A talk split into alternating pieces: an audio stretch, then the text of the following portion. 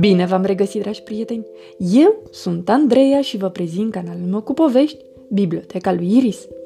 Astăzi vom citi cartea Pinguinul Fulg de Nea, scrisă de Tony Mitton și Alison Brown, cu traducere de Domnica Drumea, editată de editura Pandora. Acest mic pinguin e tare neastâmpărat, vrea distracție și aventură, e pus tot timpul pe jucat. În lumea de gheață, apă și zăpadă, oare ce surprize va găsi? Abia așteaptă să vadă.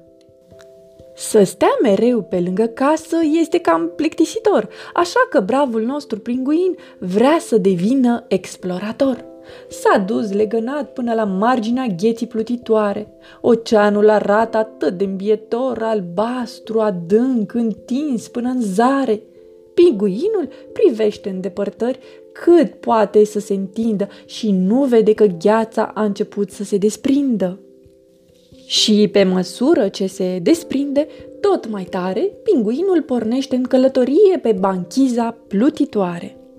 Dar ceva îl captivează, o imensă coadă pleznitoare și când lovește apa, vede că e o balenă albastră, uite așa de mare, iar puiul ei înnoată pe lângă ea liniștit. E atât de drăguț că pinguinul se pune pe chicotit.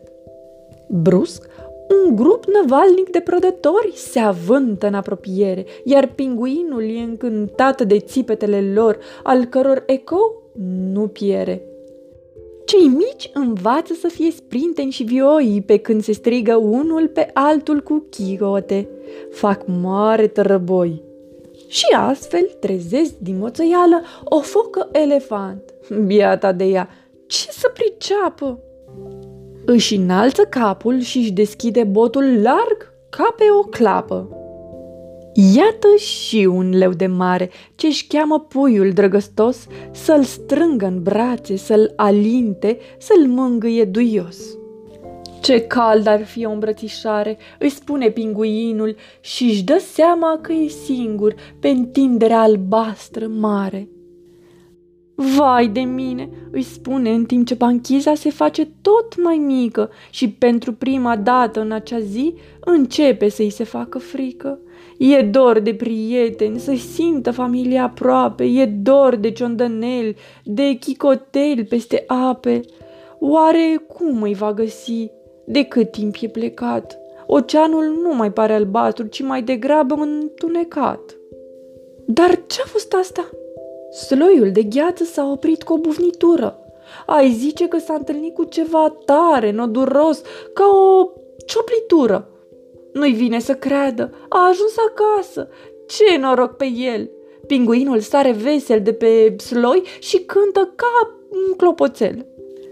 Vede niște siluete întunecate și aude un murmur blând. Acolo, în lumina lunii, ce învăluie al Antarcticii pământ, o zărește pe mama lui pe dată și aleargă spre ea ca o săgeată.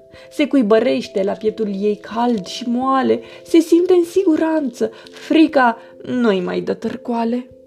Iar ceilalți pinguini, strânși unul în altul, așteaptă cu nerăbdare să audă ce a văzut pinguinul în aventura lui uluitoare.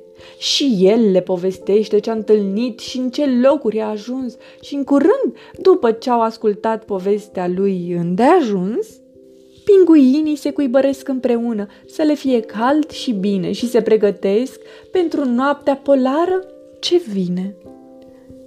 Sfârșit! Somn ușor, dragi copii!